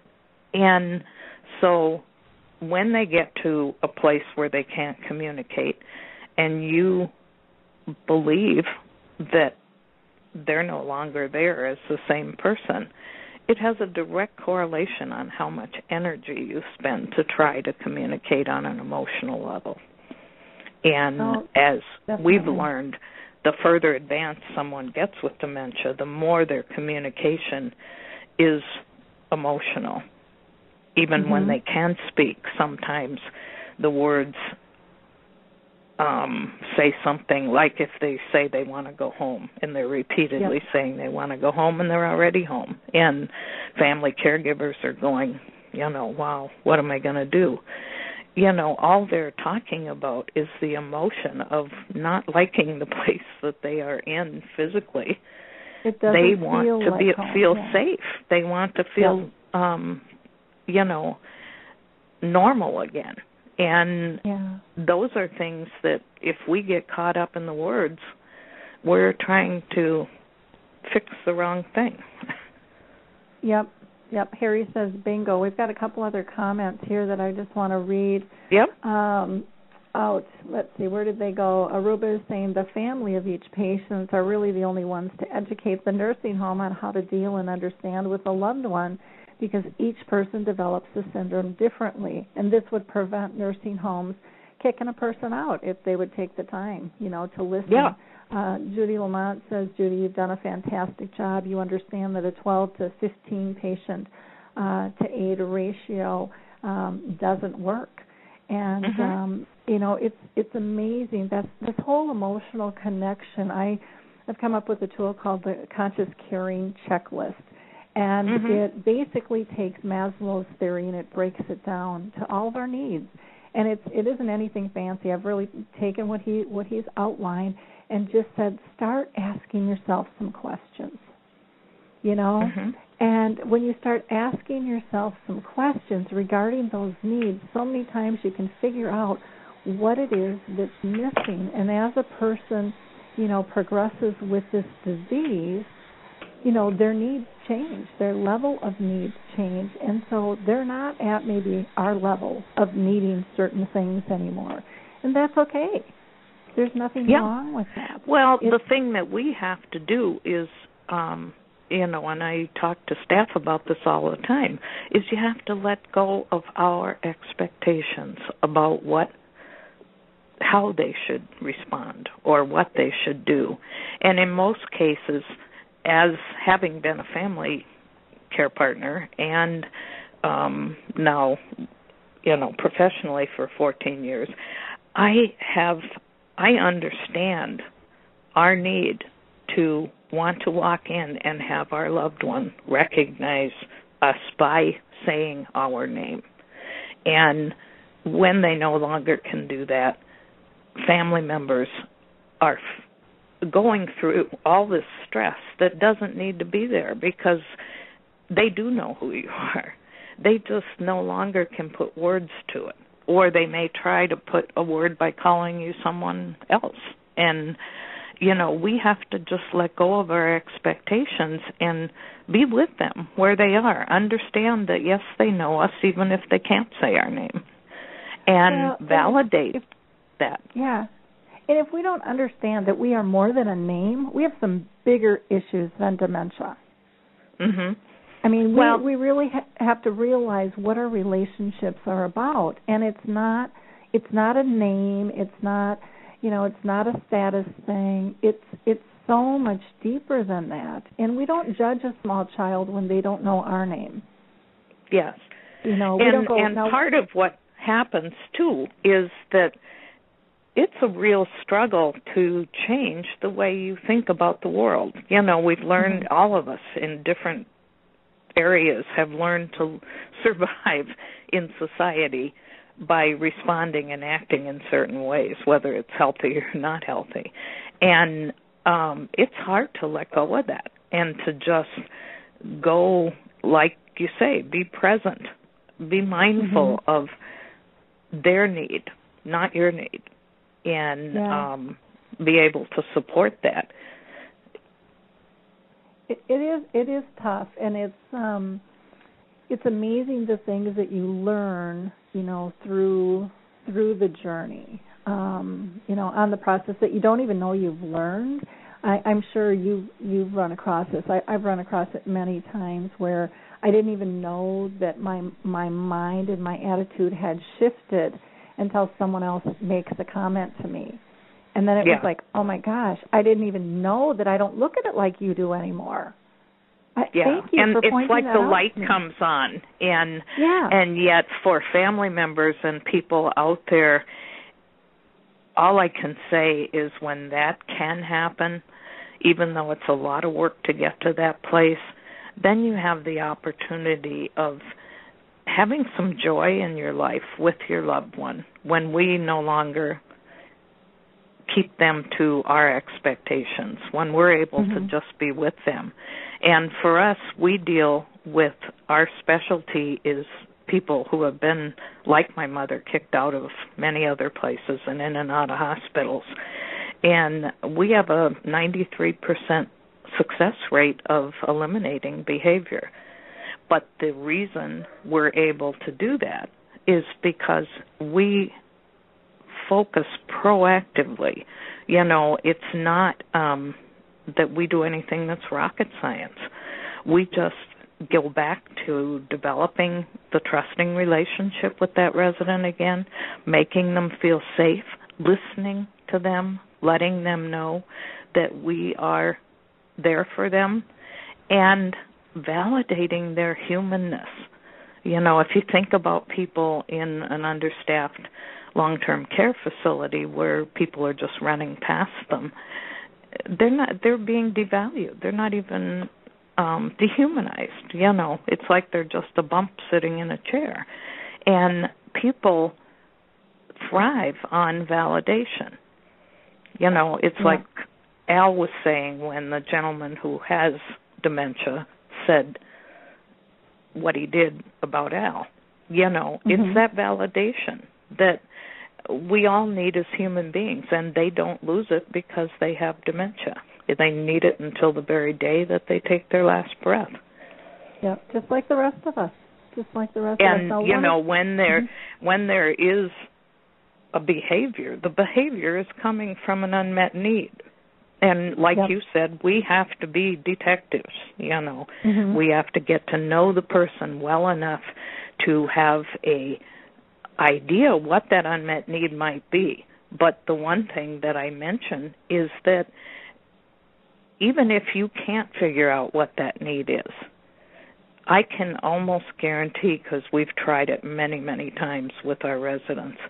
We don't know exactly what the need is, but just go there with them. Tell them you recognize their frustration, you recognize they're sad, you recognize Mhm. they're angry, and that you're there for them. And that can change the whole pattern of how someone responds by just validating the emotion and being able to say i can see you're sad um i think about this in terms of if you Lori are sitting here in my you know in my living room and you start crying and i walked up to you and said oh come on Lori let's go bake cookies i'm dehumanizing you i'm ignoring the feeling that's obvious and not even recognizing that. And that happens so often to people with dementia because the care care partners don't remember, keep reminding themselves that there is that emotion behind what they're doing. Well, and don't you think part of part of it is is the other person doesn't want to feel uncomfortable, and so they want to shake you out of it. And they don't they don't Mhm. want to because I mean so many people in in my family didn't happen to be one of them, but I mean so many people were raised that you there's certain things you don't discuss. You know, you don't Yes. you don't cry, you don't share your dirty laundry, you don't do this, you know, you just sit in. Mhm. You talk when you're spoken to and um, you know, they don't know how to deal with these emotions. And when Well, and know, that's something that we're very upfront with when we hire staff is and one of the major things we look for because all the um caregiving things can be taught if somebody really wants to, but we're looking for the person who is emotionally available, who is able to connect with the people on an emotional level. And we talk very openly about that. And it doesn't make them a bad person if they can't, but they're not good in the environment that we've created. And Yeah. um the other thing that I think is huge and I just had a phenomenal experience um a few weeks back I was in Pennsylvania training some home health aides but the first time that I've ever done it with an interpreter because they were Korean, they were Mhm. Cambodian, they were Chinese, and um it was amazing to me. I learned so much because we have to take into consideration the cultural differences. And one size fits all is never going to work for everybody. And Mhm. You know, my husband happens to be Kenyan, and we go to Kenya and we um, meet with families there and try to help them deal with some of the things. But it's you know, some of the people and the different tribes they think it's something superstitious, you know, like somebody Mhm. put a curse on them or something. And you have to respect that. You have to respect that and find a way to support them and um interject some other ways of thinking, you know, without Mhm. putting down what they think. And with these Korean and I mean it was caregivers and family members.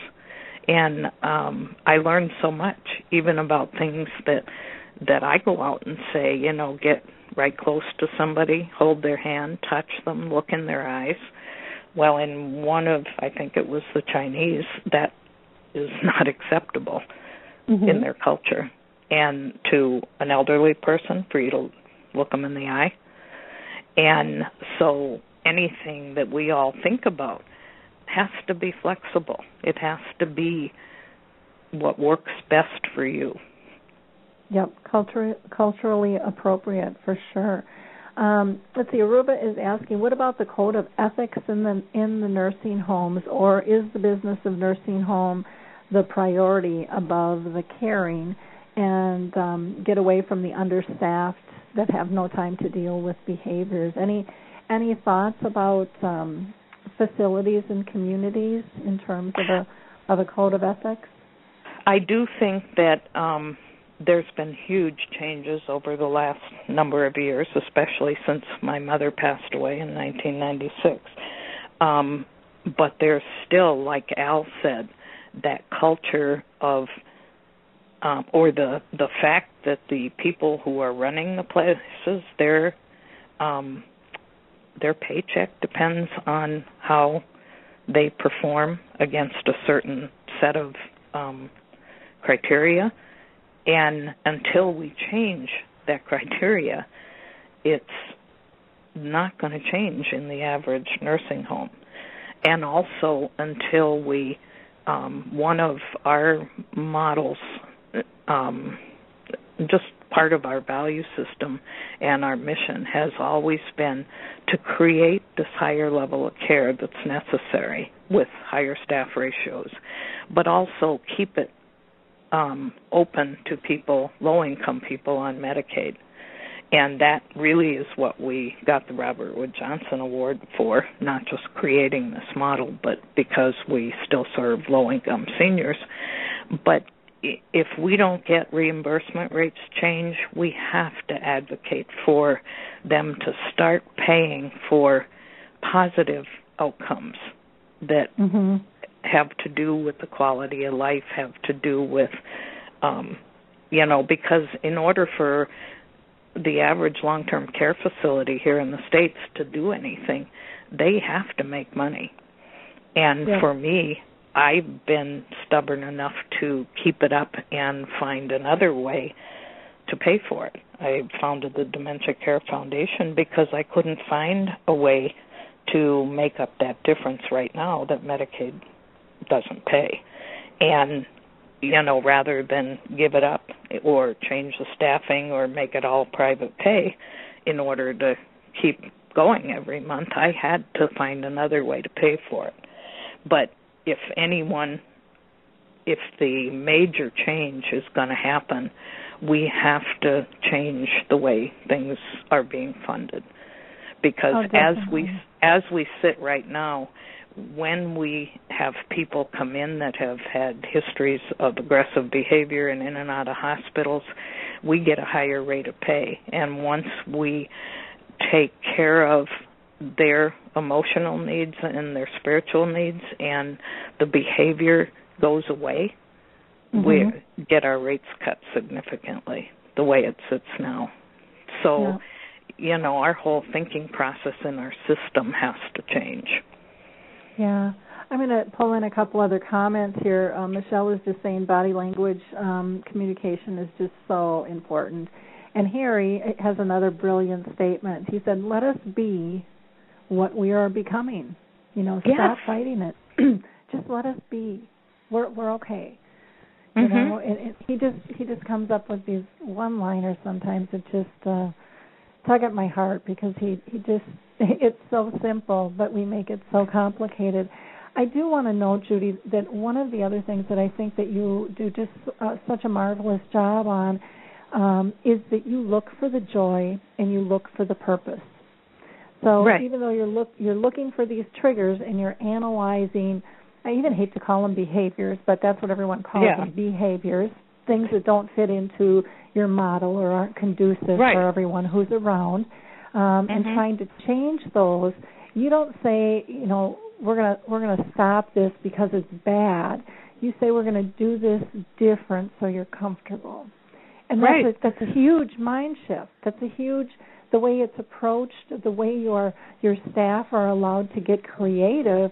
I mean, because it's almost like going on a treasure hunt. I mean, that's when I deal with my mom. That's kind of how I look at it. Yeah, it's like yeah. there's always something new to learn that I didn't know before, and instead of looking at it as drudgery and this this horrible battle, you know, going in with this negative attitude, I look at it like a treasure hunt. It's like, okay, what am I going to find? And then mm-hmm. because when I go in with it with that mode, I feel so dang good when I figure it out. I mean, mm-hmm. and and then I can fix it so that she's comfortable. Yeah. And so, and the thing so, is sometimes we can't fix. Sometimes mm-hmm. we just have to go there with them you know very good if, point. just be there. And like Harry says let them be who they are and yep. respect that. Go there with them. Don't try to change it. Um don't try to fix it. Just stay out mm-hmm. of that mode and be there as a support person. Just as mm-hmm. our people who are able to play instruments they couldn't just do that if they're in a place where somebody just hands them an instrument. It's because yeah. our staff take the time and understand that it's in there. You just have to help them um, be able that. to touch it. And mm-hmm. sometimes it amounts to people you know we've got people that play accordion so you have to actually put their fingers on the keys and even sometimes push them and get them going. But once they get going then they take off on themselves. And the um self satisfaction that that brings for someone being able to assist them to lessen their disability rather than making it worse by either not giving them the credit for being able to do it or taking those things away because we're in a hurry and we don't have time to deal with that. It's all about creating purpose for the individual person, and no two people are the same. Okay. That's a that's a very very good point. Um, and I and I think too, one of the things that I liked was that you just said is is that self fulfilling. It's so nice to be able to feel the joy of someone else's purpose. Yeah. Mean, again, that's a simple thing that in this busy world, most people don't take the time to savor other people's, you know, triumphs. And it's right. just oh my gosh, it's it just softens your heart. Well, we get just, so pushed to satisfy our own needs that we forget we don't know how to step back. Like you said, it was quite an experience to go on that retreat. You have to step away from yourself. And, you know, the best training that I have ever had for my staff, I also am a friend of Rich, Dr. Richard Taylor's, and I've had him here in Minnesota training our staff. But the training involves just being with them and telling them what it feels like mm-hmm. you know and i look for other people who have different types of dementia to come in and be i think the greatest learning experience for my staff is to teach them to listen mm-hmm. to um actually hear what the other person feels and if you're so caught up in your own needs or in the things that in long term care they push you to be task oriented you have to get things done. Um you're never going to hear that. You're never going to be able to understand the person within. Yep. And I, I think it's listening and i think it's also observing with the key yeah. eye. And and i i personally for me uh, it this whole experience has increased my intuitiveness Mm-hmm. Um, and I don't know if there's ever been any studies or anything on that, but and maybe it's just because I've slowed down because I was the queen of multitask mm-hmm. and the checklist. and Me all too. Of that. And so I've learned to slow down, and and it's just I see things so much easier now. Um, it's been it, it it's become very simple to find mm-hmm. kind of the the root of an irritation for someone, and not just someone with dementia, but with anybody in my life. It's a it's a skill that can be applied throughout our whole life, and make mm-hmm. all situations so much more comfortable for all of us. Because you know, as we talk, this isn't a disease of just one. One person might get diagnosed with it, but it really is a disease of society.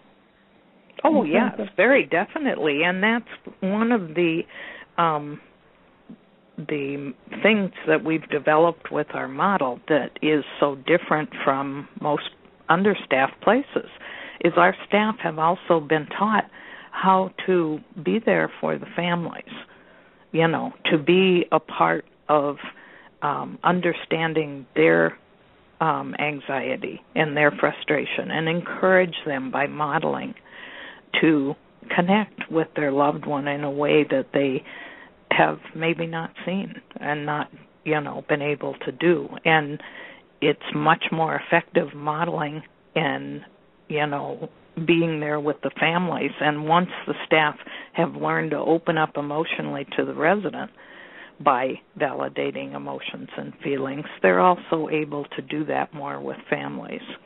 And mm-hmm. it's been a huge asset to you know because like you say it's not a disease or a, a disability just of that person. It's everything mm-hmm. around them. And yep. i think it's critical that we have to look at this as a society as a whole um thing that we need to change the paradigm on. Yep.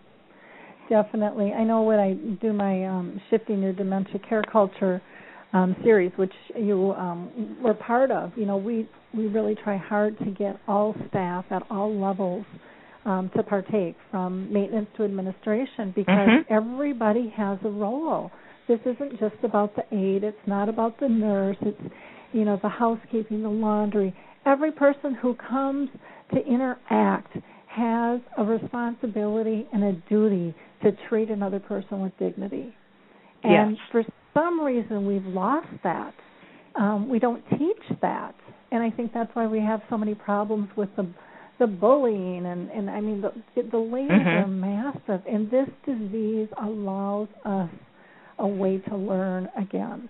Um, and I think because of the numbers, it's um, you know it's not something that we can escape, which I think is a is a good thing. I think these lessons really need to get hit home in a strong, strong fashion.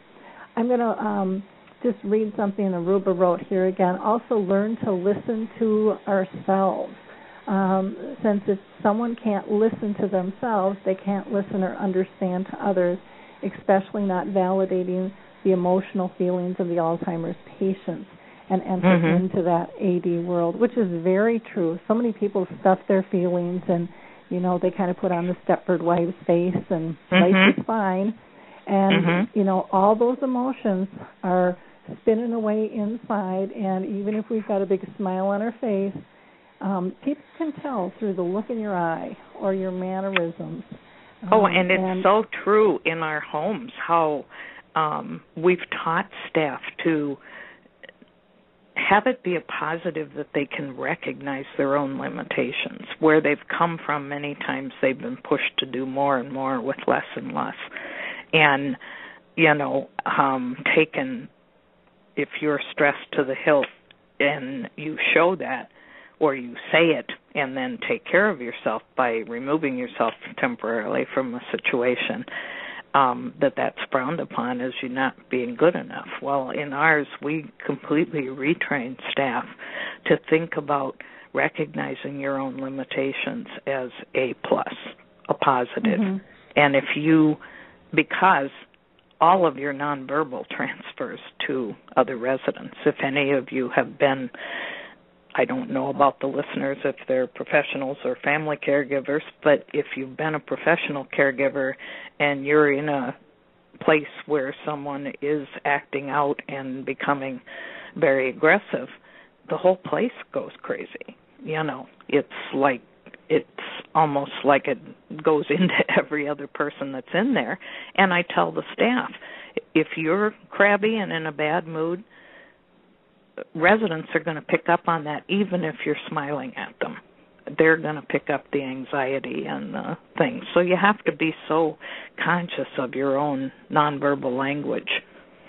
Very much so. And i think you know one of the things that we we forget you know because we're we're human and we you know we, we Yeah. look at ourselves like that but bottom line is we're all energy and you know we're all intertwined and that stuff you know negative um energy passes just as fast if not faster in my opinion faster than positive. and not only will it affect the people with dementia but it's going to affect the staff or the family members anybody around no Mhm. no nobody puts up a barrier to that you know No. it's just one of those things where you know and i think everyone can relate to walking into a room and and just going oh get me out of here you know Yeah. it just doesn't feel good you know because the tension happy, is recognizable regardless of what's being said Exactly, exactly. And so I, I think getting in tune with our emotions, with our nonverbals is so critical. And I think that's one of the things that um, you know you're you are definitely working on. That I know I work on with my emotional based training. That that uh, Al definitely has a has a good feel and understanding for, and it's so critical um, to in terms of making that shift. And and again, I think what you and I do both, Judy, is get people to feel the need. So Yes. not just talking Yes. statistics and black and white, but showing Mhm. examples and the benefits that reach people at a heart and soul level, so that they Yeah. want to make the change. And one of the important things that I think needs to be mentioned too is that with our model, people most times come to us pretty heavily sedated or over medicated. And until you know, we have a buddy system where when a new person comes in, we have one to one staffing the same person um, for several days, sometimes up to 10 days, until that person realizes that we're going to be there for them, that that person is responsible for um, developing that trusting relationship that's most times been totally gone. And then we need to work immediately at reducing the psychotropic drugs. Because if somebody is under the influence of a lot of psychotropic drugs, you can't find out who they are as a person. I mean, mm-hmm. their their senses are dulled. Everything is dulled to a point that no matter how much you would try to connect with that person, you wouldn't be able to because the drug is in the way. And so it's so critical that we titrate back these drugs. Obviously, you can't do it overnight, mm-hmm. but to be able to, and it's not that we don't use drugs at all. We do therapeutically. If someone needs something for anxiety, um, they get it if that's a therapeutic thing. But it's what I see out there is the psychotropic drugs have become being used as a chemical restraint. You know, they took away with laws that you couldn't physically restrain people, but it's used as a chemical restraint and as a way to help staff and families rather than as a therapeutic um, thing for to help the person. Yeah, I, so I totally, it's critical. Totally you can't get to the emotional place where you need to go with someone with advancing mm-hmm. dementia if they're medicated to the hilt. Yeah. Now Harry's asking, how about drugs like Namenda and um, Aricept? What are your thoughts on those? We do have over the years we've had people on both Aricept and Namenda together. They seem to work better, but it's like everything else. It works for some people, it doesn't work for others. And when I say it works, it just, what we've seen is it may stabilize a person for a few months. It doesn't change the progression. It, um, you know, and yet we've had families say to us if it can stabilize them for a few months and we are able to they the family's able to get their needs by communicating with the person or having them communicate back then it's important. But there hasn't there's been with our residents and I'm only speaking from my personal experience I'm not a physician I'm not a healthcare professional um we have seen a lot of side effects to many of these drugs. Most of them are um uh you know, sick stomach and gastrointestinal stuff with both mm-hmm. Aricept and Namenda. So you do have to um, sort of take it person by person. And the other thing is that if you use Aricept and Namenda for a long time, when you discontinue it, um, it, which most of our people get to that place you know, as they're getting to yep. the very end stages where you discontinue medications that aren't necessary, you may see a significant drop in function. And it you know, it's really kind of up to the person, I think, on where they want to be. Um, but it we see it doesn't work for everybody, and in many circumstances, there are bigger side effects than what the benefit is. Yeah. I hope I that's answered your question, Harry. I don't know, you know. Yeah, I, I think with my mom, she was on Aricept, and we just felt like it helped her plateau. And we don't know for sure because we didn't want to take her off because it was comfortable. Yeah, we yeah. could communicate, and it was it was working. And so, you know, I think with with this whole thing, you don't want to fix what's not broken, um, right? Because right. because it's just it's too difficult on everybody you know yeah. the just yeah. the change in the chemicals and it just yeah it's, it's and the parts tough. of this though that's important is that you know there are many many causes like you know Lori and most probably everybody out there for symptoms of dementia and it's not just Alzheimer's which is what these drugs have mostly been researched and connected to my yep. mother had multi-infarct dementia or vascular dementia where she was having little tiny small strokes and we see that in our resident population over the 14 years we see that as almost as big as the Alzheimer's diagnoses, or maybe often there's two things going Mhm. on, and if you don't get to the bottom of what possibly is the only reason some of that is important to us as care partners is the fact that we um, need to change our approach based on how the different causes affect people. You know, people with Parkinson's dementia, they lose their peripheral vision quicker than some others. So you need to know that to know not to approach them from the side, you know. Mhm. And those are the kinds of things that make it important to understand what the actual cause of the person's dementia is Yep, definitely. and also the use of the drugs because the drugs are um effective in certain types of dementia but not in others. Mhm. Well, oh my gosh, I cannot believe our time has flown. We've got about six Oh, my. minutes left. Um, it's just I could I could talk with you and and Al all day long. It's just fascinating Mm-hmm. conversations, and you're both just such movers and shakers in terms of shifting our dementia care culture. And I just love so much, um, you know, what you do and how you do it. And uh, it's just, it, it, I know it's been a really difficult journey. You know, breaking down the barriers that you you've stayed strong. Um, Al has stayed strong. And you have to stay with it. You cannot give up because there are many barriers and sometimes it's really really frustrating. But you have to keep moving forward in advocating for change because Yep. that's the thing that has to happen before I get dementia anyway. yeah. Well, you know, to me, one of my my mottos is it's about progress, not perfection. Right, And you right. know, even with you talking to your staff and your staff knowing that it's okay to not have skill levels, you know, at the top rating and everything, but to know where they are and what they need to learn um, is a gift. Um, Mhm. And it's a gift on many levels because it's one that says, I'm okay the way I am, and I can Mhm. always be better.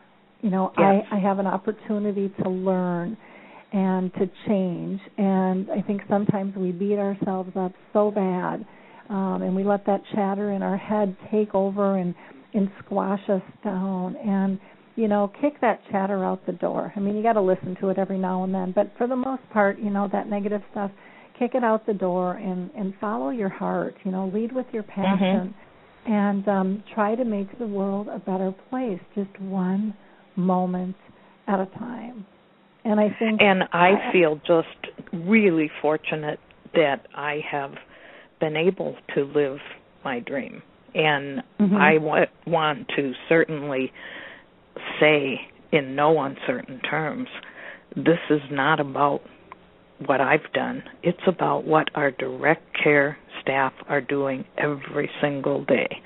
And if I had my way, that position would be elevated to something above management because Mhm. I think we tend to forget that. We tend to forget that the real people on the front lines are the ones doing the work and they're, They're the, the ones core. That are making the difference. And if somebody says, "Congratulations, Judy, on a great job," I always say, "Go talk to our staff because Yeah. they need that. They and people need to know that that is the core. You know, Mhm. um, we're only as good as the people who work for us. Now, Judy, how do people get a hold of you? Um, they can go. Um, my email is lakeviewranch at yahoo dot com. Um, we have two websites: the www.lakeviewranch.com, and the other one is www.dementiacarefoundation.org. And on we have um, large websites that have videos and pictures of all the different things and the dementia care foundation website is the um we have a lot of um educational stuff on there and results of our research that we've done with the University in St. Cloud. So, um, you know, both websites have a whole lot, and you can contact me through the website or by my direct email. Okay, well, great. Well, I also want to remind people that we have our Dementia Chats webinar today at 3 p.m. Eastern Time. That's 2 p.m. Central and noon Pacific Time. And if you'd like to join us on that, you can go to the Alzheimer's Speaks. Uh, and just go to the blog and it'll it'll click you to the link there. Uh, there's a there's a post uh, with a direct link and and Harry Urban will be with us and uh, Leanne Chimes and and many others I'm sure who were at the convention. We also have in uh, coming up.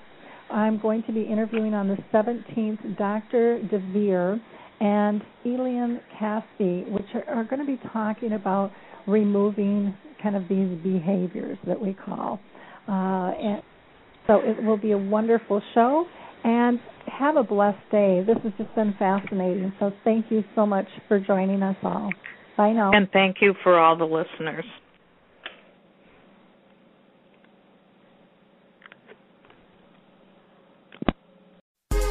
Hi, this is Suzanne Newman, host of the Answers for Elders podcast and radio show. We are the North Star that guides you through the complicated journey of senior care with trusted experts in money, law, living solutions, and more. So join us on this station, your favorite podcast channel, or just go to answersforelders.com. Meet the wayshowers who will help your journey go a lot easier.